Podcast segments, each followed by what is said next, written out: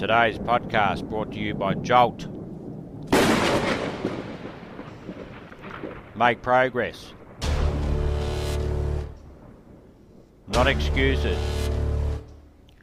Dream big. Get massive results.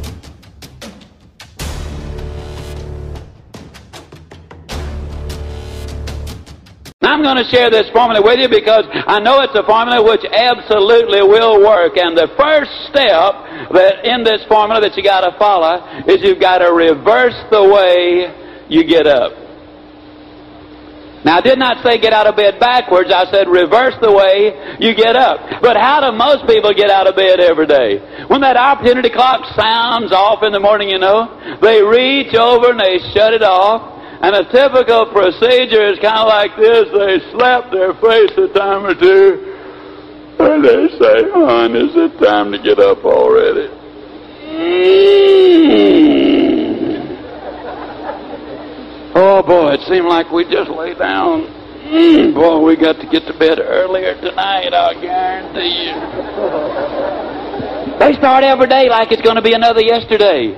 And they were not overly excited about yesterday. The net result is they end up with a bad case of stinking thinking. But what you want to do, step number one, is simply this. Tomorrow morning, if you're serious about getting the most out of life, when that opportunity clock goes off, you reach over and you shut it off. Now, I think that's important. Then you sat straight up on the side of your bed. You see, when that opportunity clock was set, you did not decide when it sounded off the next morning to get up. You made that decision when you set the clock. Now what you're going to decide is how am I going to get up? So when that clock sounds off, you reach over and shut it off. As I say, I do think that's very important. Then you sit straight up on the side of that bed, you slap your hands, and you simply say, Oh boy! It's a great day to get up and get at them. Now, I want you to get the picture. There you are on the side of the bed.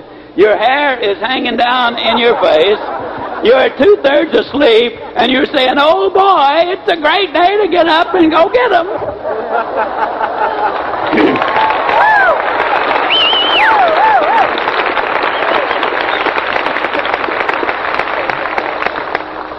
And I guarantee if you live to be a thousand, you'll never feel any sillier than you do the first day you do that. Can you imagine? There you are sitting on the side of the bed, and I clearly understand that you're an intelligent, educated, successful man or woman, probably conservative.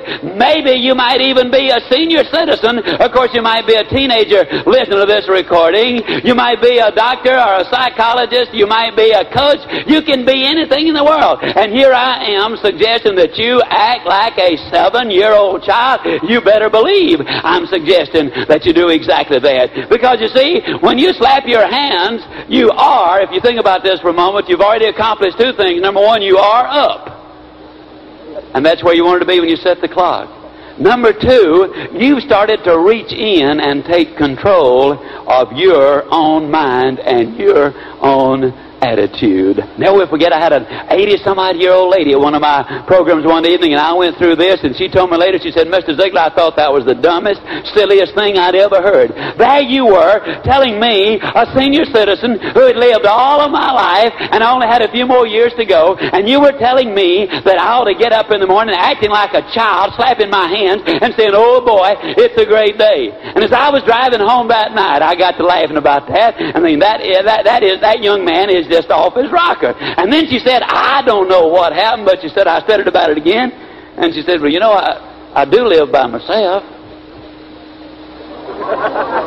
And she said, nobody but me would know about it. And she said, you know, I kind of got to playing with the idea. And then she finally, instead of saying why, as most people do, she said, why not?